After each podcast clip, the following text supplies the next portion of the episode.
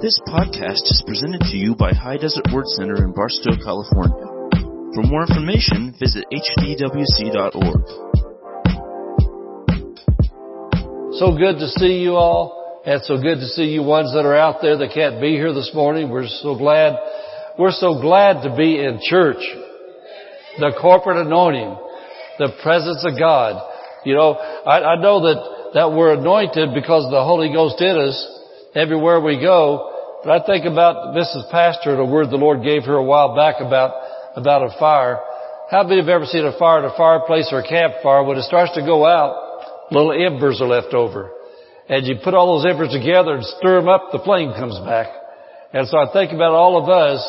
We've, we've got, we've got the anointing of the Holy Ghost in us, but we come together our flame gets brighter, our flame gets bigger, we get lit up all over again where we're all hot again for Jesus, which we are anyway. But that's what we need in this world we live in today. We need to be hot for Jesus. Amen. Amen. Matter, matter of fact, Jesus said in the book of Revelation, uh, He doesn't want us lukewarm. He wants us hot. He wants us cold. But lukewarm just means that you think everything's okay and you don't need anything else. Well, if you're cold, and you know you're cold, you know you need help. But if you're lukewarm, you're just a religious person, thinks you got it all together and you don't need anything, everything's fine, and you just keep your mouth shut and keep your religion to yourself, which that's a good place to keep religion to yourself anyway. Because Christianity, Jesus, is not a religion, He's a family. That's why we're called the family of God, amen? Not the religious bunch, but the family of God. And I, I think about an example about that lukewarm business uh, Dr. Barclay, our pastors use this a lot of times, and we have to understand this. So this, this is kind of a check up the neck up to see where you are. Well, lukewarm means this. If you've got a really hot, hot, hot cup of coffee, it's so hot you can't hardly hold the cup, and you set it down and ignore it for a while, it'll start cooling it off to where it becomes room temperature. Whatever the temperature is, that's what the coffee is now. It's not hot anymore.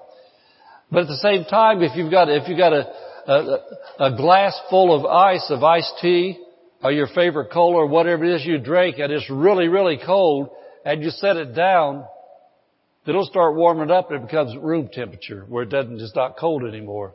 And so Jesus wants us to be hot for Him, not lukewarm or just the temperature of the society around us. Right now, society around us has a temperature we don't want to be.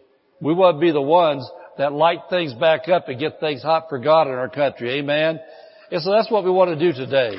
Amen. Well, well Pastor Dave, you can clap if you want to. You're a leader. They'll follow. Amen. How many have your Bible today?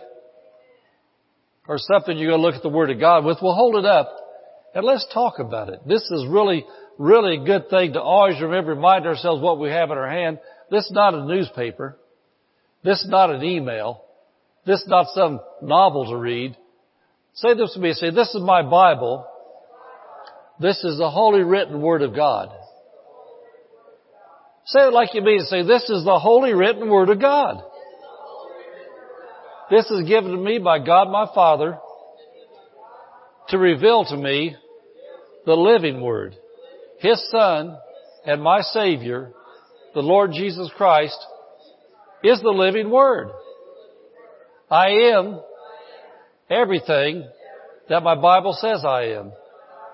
I can have everything that my Bible says I can have. And I can do everything that my Bible says I can do. I'm a believer, not a doubter. I believe my Bible. And this morning, I'm going to stay alert. I'm going to pay attention. I'm going to receive, and then I'm going to live the Word of God that I hear today. Amen, amen, amen. I'll tell you what, I like interaction so much that we can't do right now, but look at somebody and give them an air high five. Amen, amen, amen. There's other people in here, we're just kind of spread out a little bit. And happy Father's Day to everybody that's watching out there. Happy Father's Day to the dads and the granddads that are in here and the ones that are going to be someday. And today we're going to talk about what is a man of God. And I'll, I'll ask the same thing I did in the first service. Does everybody have their outline? No, we don't have our outline because we can't do that yet. But we'll have sermon outlines again real soon and we'll be able to write notes on them, fill in the blanks and look at those things and stay hooked up with that. But I want you to look at 2 Kings chapter 4 verse 9. Somebody got a sick dog in here? Man, it sounds like my dog Charlie, but he's not feeling good. okay. Second Kings chapter 4 verse 9. It is so good to be in church. I can't say that enough. To be around the corporate anointing, see all these smiling faces that aren't just smiling on Facebook, but they're smiling actually right here. But we're talking about what is a man of God. At 2 Kings chapter 4 verse 9, this is the Shunammite woman. And this is when she, when, when she first met Elisha the prophet, he became a part of her life. And verse 9 says, She said unto her husband, Behold, now I perceive this is a holy man of God. Said, I perceive this is a holy man of God which passes by us continually. So at this point in time, she had no interaction with him. She just saw him coming into her community, into her region, and she picked up on the fact, this is a holy man of God. If there's ever a time this world needs to see and know and have in their presence, it's the time for holy men and holy women of God to be on the scene. How many know there's enough unholy people out there right now that need God? And we, we are, we, we are, we are God carriers. We're gospel carriers because when we get born again, Jesus moves into our spirit, into our heart. We become brand new creatures in Christ. And, and how many know the word anointing's in the Bible? Anybody ever heard the word anointing? Well, what, what, what, what one meaning of the word anointing is the presence of Jesus. And how many know in Matthew, Mark, Luke, and John, when Jesus showed up, the presence of God showed up? How many here in this, in this service today are born again Christians and Jesus lives in your heart? Well, do you know that means then that when you show up around troubled people, when you show up around people that need answers, need help, the presence of God shows up? And if you're truly living for Jesus, if you're not a phony Christian, a sometimes part-time Christian, if you're a full-time Christian, in other words, that means you're, you're a man or a woman. They were talking to men especially because God wants you to be the leaders of your family. But if you show up, then people should perceive, well that man Troy just walked in here and I perceive Troy as a holy man of God. They should perceive that. And why should they pick up on that?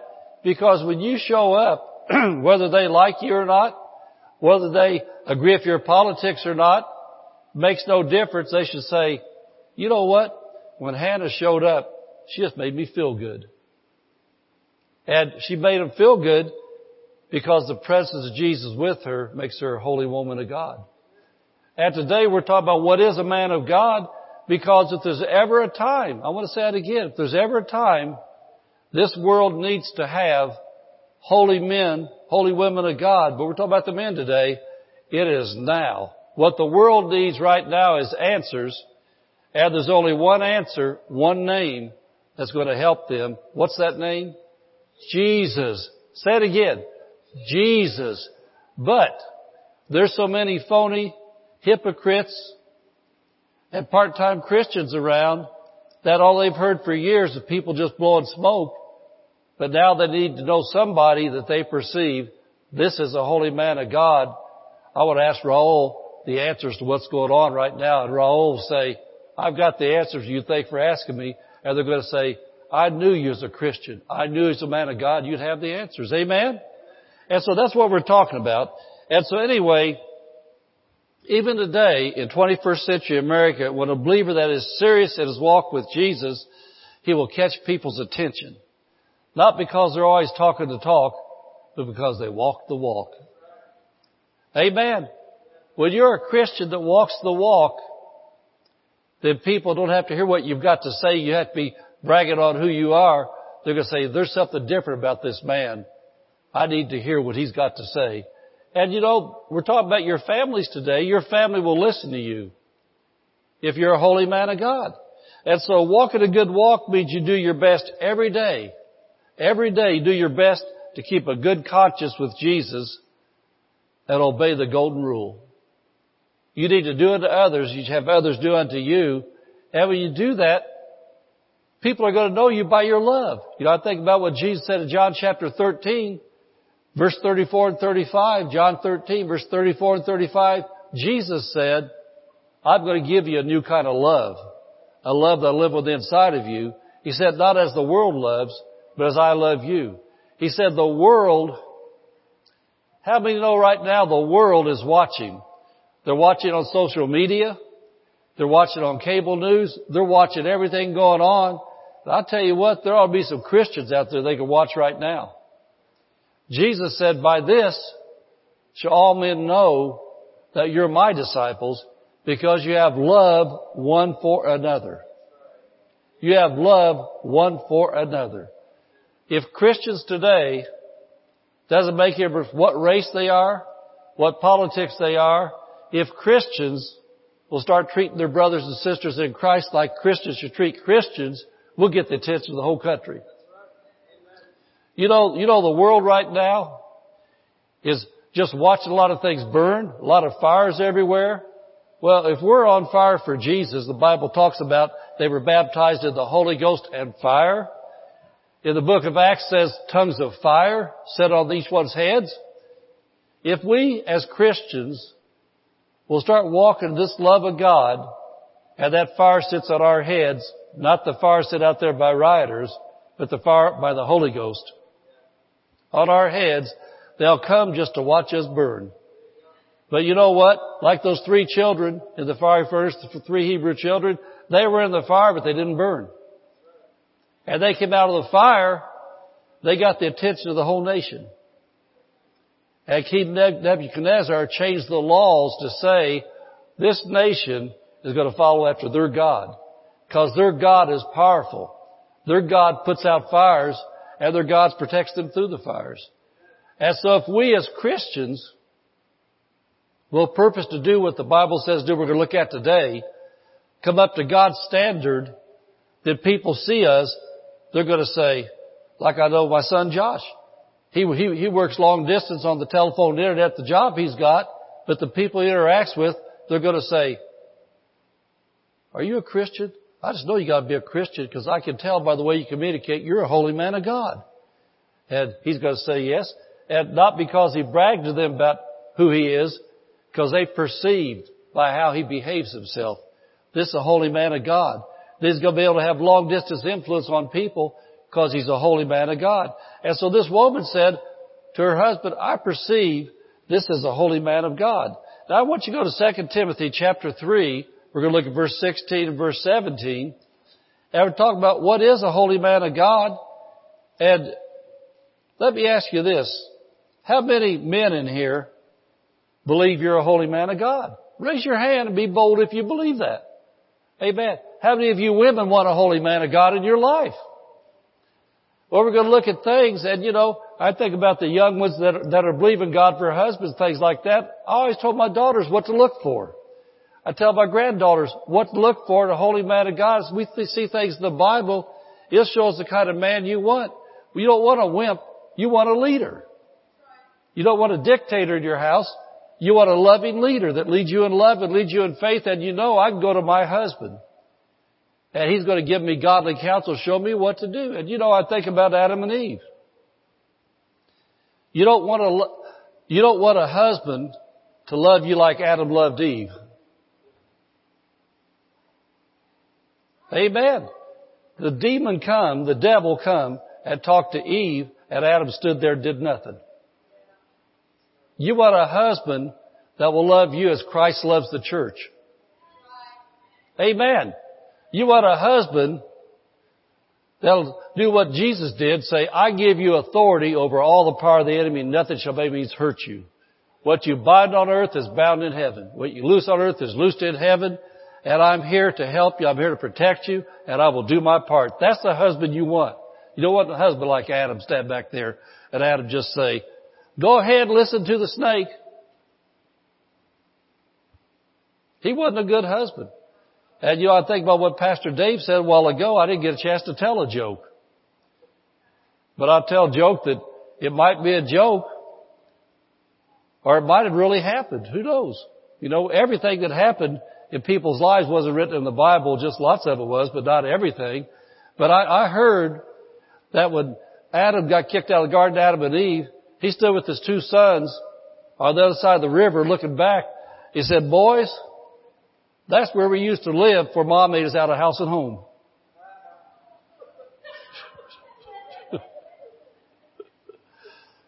well, I didn't go over very big the first service either, so we'll get rid of that, but we'll stick with the Bible. Okay. Second Timothy chapter 3, verse 16 and 17. As we get back there again in my Bible.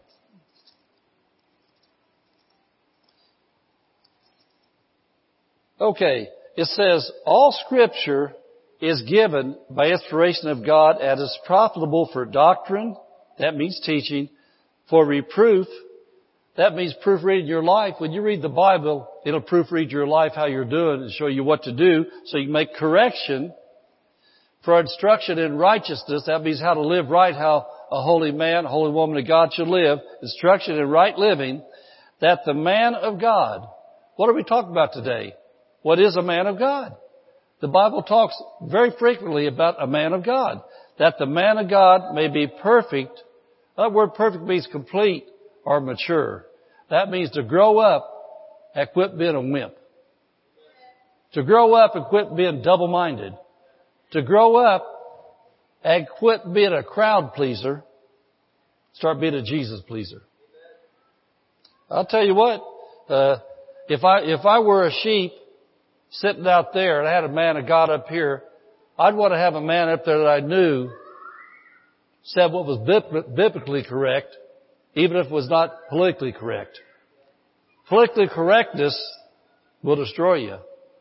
Biblically correctness will give you life and show you how to win in life. Amen?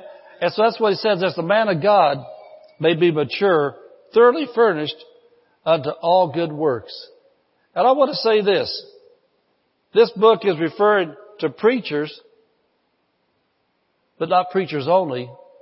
This book is, these words are referring to believers, all believers. God wants all believers to be furnished or equipped for all good works. God wants us to do good works. And you know, a lot of times people get tripped up about the word works. We don't get saved by good works. But after we're saved, the Holy Spirit in us wants us to do good works. Amen. Good works don't get you to heaven, but when you get heaven in your heart, you want to do good things. You want to help people in life. Amen. And so it says right here that the Word of God will show us how to live right. It'll correct our wrong thinking. It'll show us what to do. And what's the purpose of all that it says? To do good works. God wants us to do things to help people in life end up coming to Jesus. And so anyway, every, every believer should live up to the standards of God's Word they set in place if you want to live as a man of God. I want to ask this again. How many want to live as a man of God? Want to be the man of God God called you to be? Let us say these words. Say, I will be the man of God that God's ordained I should be.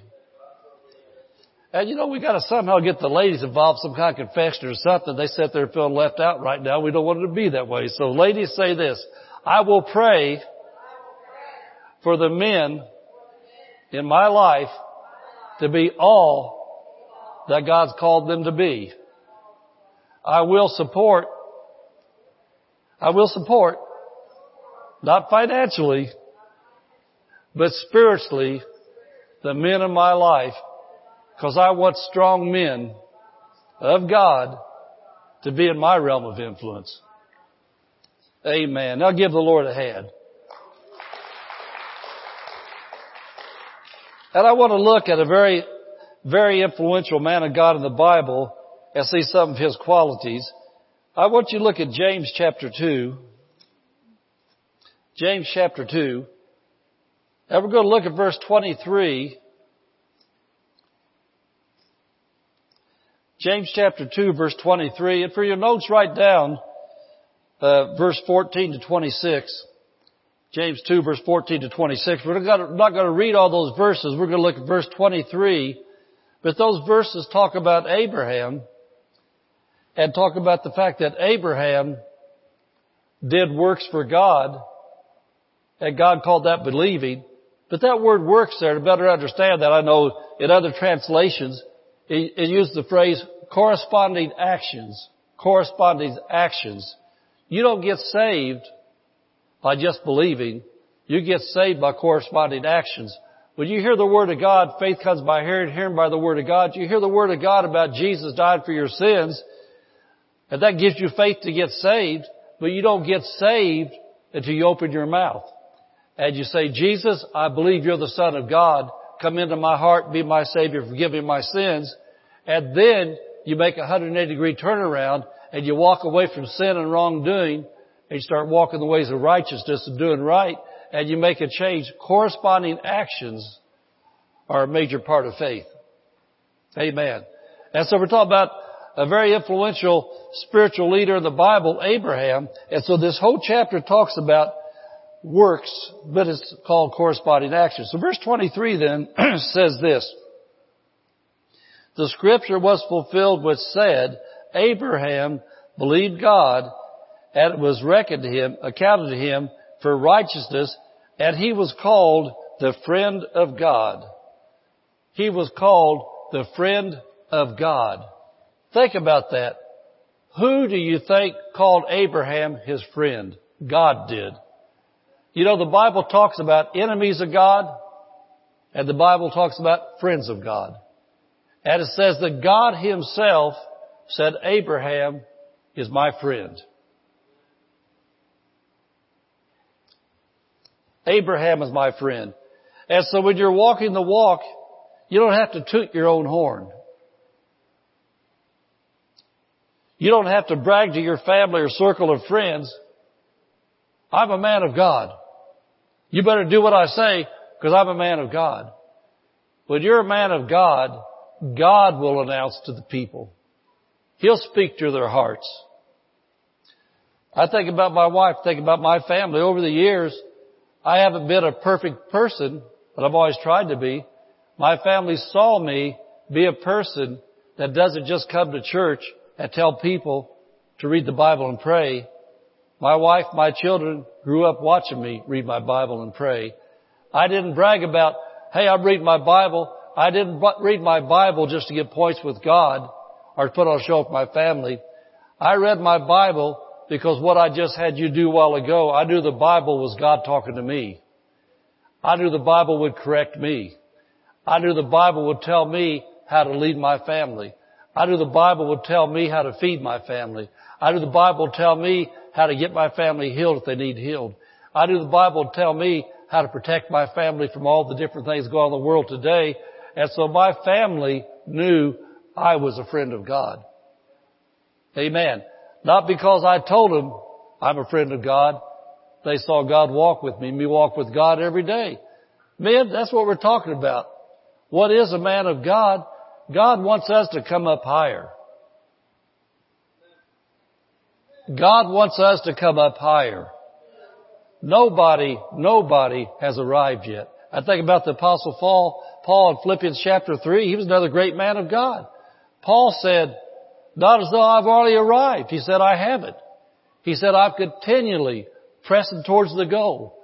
And you know, I want to tell you, I want to tell you this. I heard a pastor say this years ago, and I know it's so. You're never going to hit the goal. Because every time you grow, God's going to move the goalpost. Amen. Has anybody ever seen, a, seen one of those horse races or things where they got a carrot on a stick in front of a horse? It's hanging in front of the horse and the horse keeps on trying to catch the carrot. But the horse doesn't realize the carrot's moving. It keeps on running, running, running, running, trying to catch the carrot.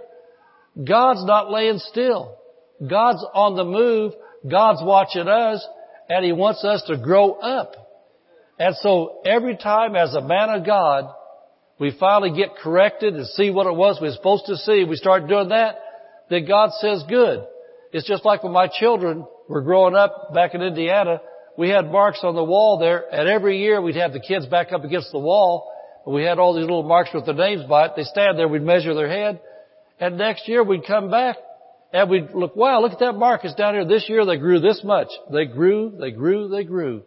God wants us to grow up, and today you'll probably hear something you need to hear today that help you grow a notch, but then, like Abraham, those corresponding actions. When you do it, don't just say, oh man, that was good. I'll tell you what, what Pastor said, he was talking to me. I've been wanting to know that for a long time. Now I see it. Well, I'm glad you see it. Would you leave here do it? Doing better preaching than you are shouting. Amen. And so, when you're walking with God, you don't have to brag about it. People will see it because God will speak to their hearts and the God will say, Bernie Samples is my friend. Amen. Say, let's say, let's say Robert Valdez, he's my friend out there on his job. People look at him, and they'll say, guys, watch what you say around Robert. He's a man of God.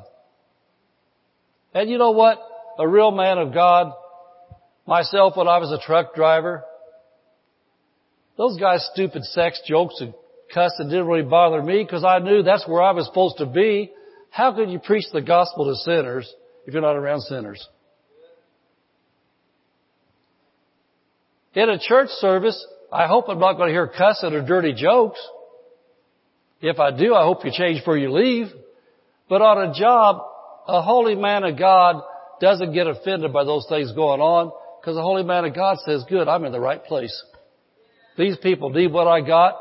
I'm not going to look at the dirty pictures. I'm not going to listen to their nasty jokes. I'm not going to yell at them because they're cussing. I'm going to be me. And if God opens the door, I'll talk to them. And they're going to see because I'm not two-faced, because I don't play their games, then when they get in trouble, they come to me because they're going to know I'm different than them. Amen. Is this getting to anybody? You need to see this. We're supposed to stick out like a healed thumb. Somebody said, wait a minute, pastor. Isn't it sore thumb? No. By his stripes I was healed. So if my thumb got sore, I would get it healed. And so my thumb's going to stick out because I walk in healing and health. Somebody said, that's the goofiest thing I ever heard. Well, if you read the Bible, you're going to start thinking different. Romans 12:2 says, "Be not conformed to this world, be you transformed by the renewing of your mind." And then in Proverbs, it says, the tongue of the wise is health. And so we as Christians have to start thinking more about healing than we do sickness and disease. And the more you think about healing and health, you'll change a lot of things what you believe.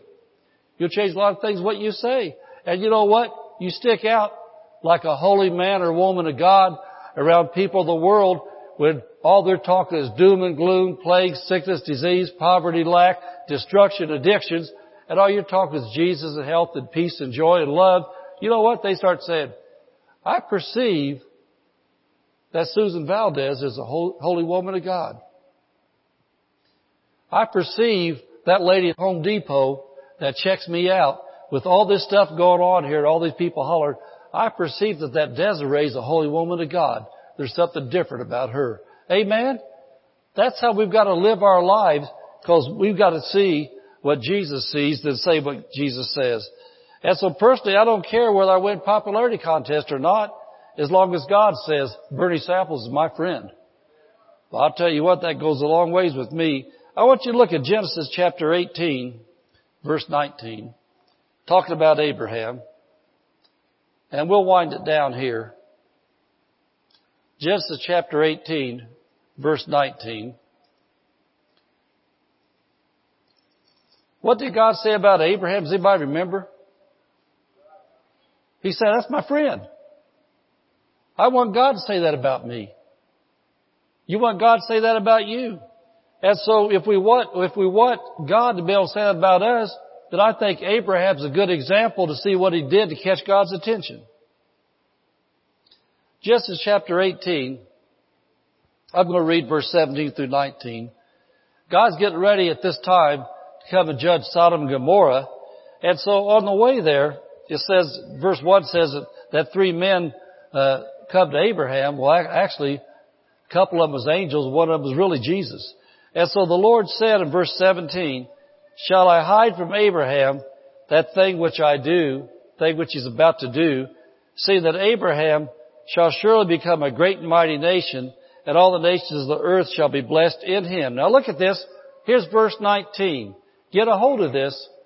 This is God talking about Abraham, whom he calls his friend. He said, I know him. How many here believe that God knows you? Amen. You watching out there. God knows you. He says that He will command His children. He will command His children. Oh, I don't really care if my children go to church or not. They just do what they want to do.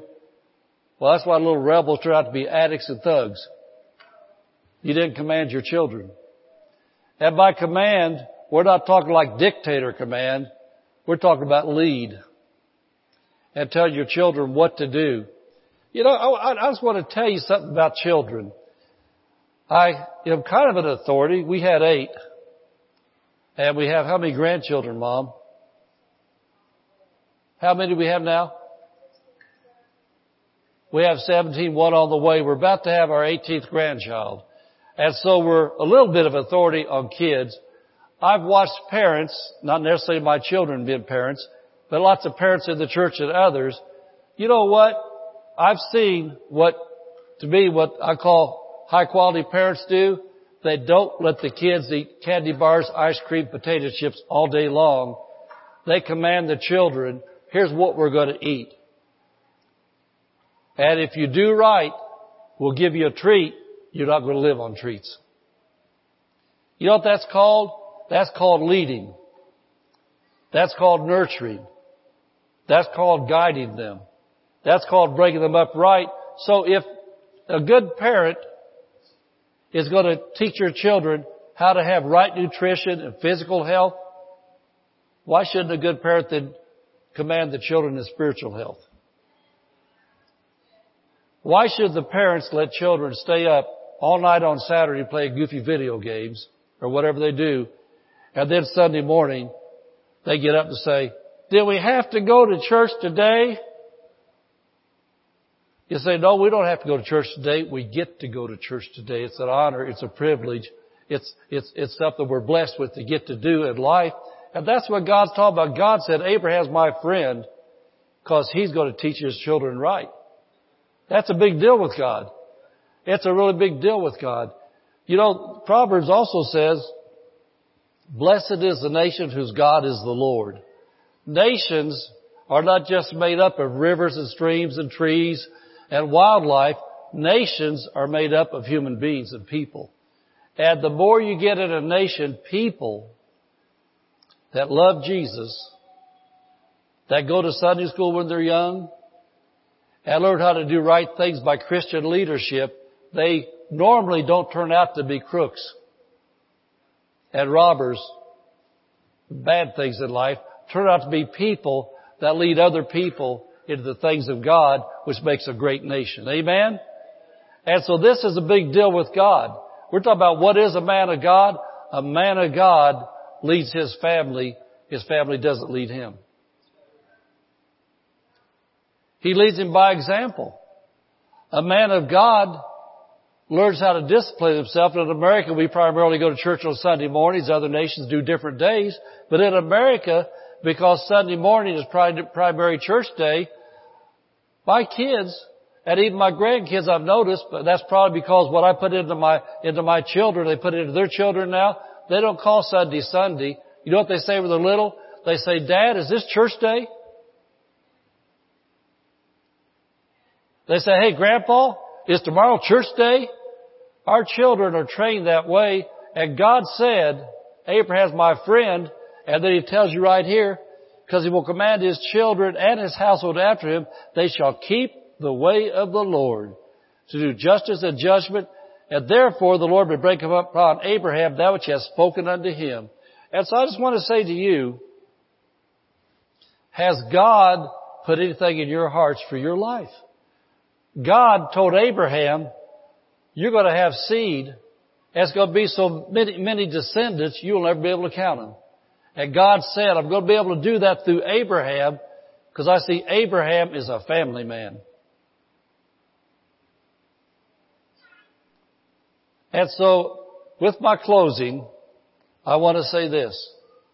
If you want to be a man after God's own heart, if you want to be God's friend, the man of God that you know you can be, never, never, never, never let career, even ministry come before your family. Heard a man of God say one time, said, I've done a lot of funerals for a lot of wealthy people, but I've never seen a Mayflower moving truck follow them to the graveyard and take the stuff with them. So all that career, all that acclaim, all that temporary riches that will fade, when you die, you don't take it with you. You leave a legacy behind you. And when you get to heaven, your gold watches, your super duper pensions, all those things you accumulated, they don't go to heaven with you. Only you go at the people you influenced for Jesus. And so man of God, put Jesus first, put the career second, and if it's a ministry, don't let the ministry ever become more important than your wife and children.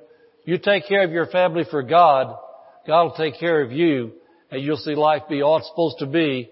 And when you get to heaven, Jesus will say, I sure am glad you were my friend, a man of God. I'm so grateful you brought your family with you. Amen. Amen. Pastor Dave. Thank you for listening to this podcast. For more information, visit hdwc.org.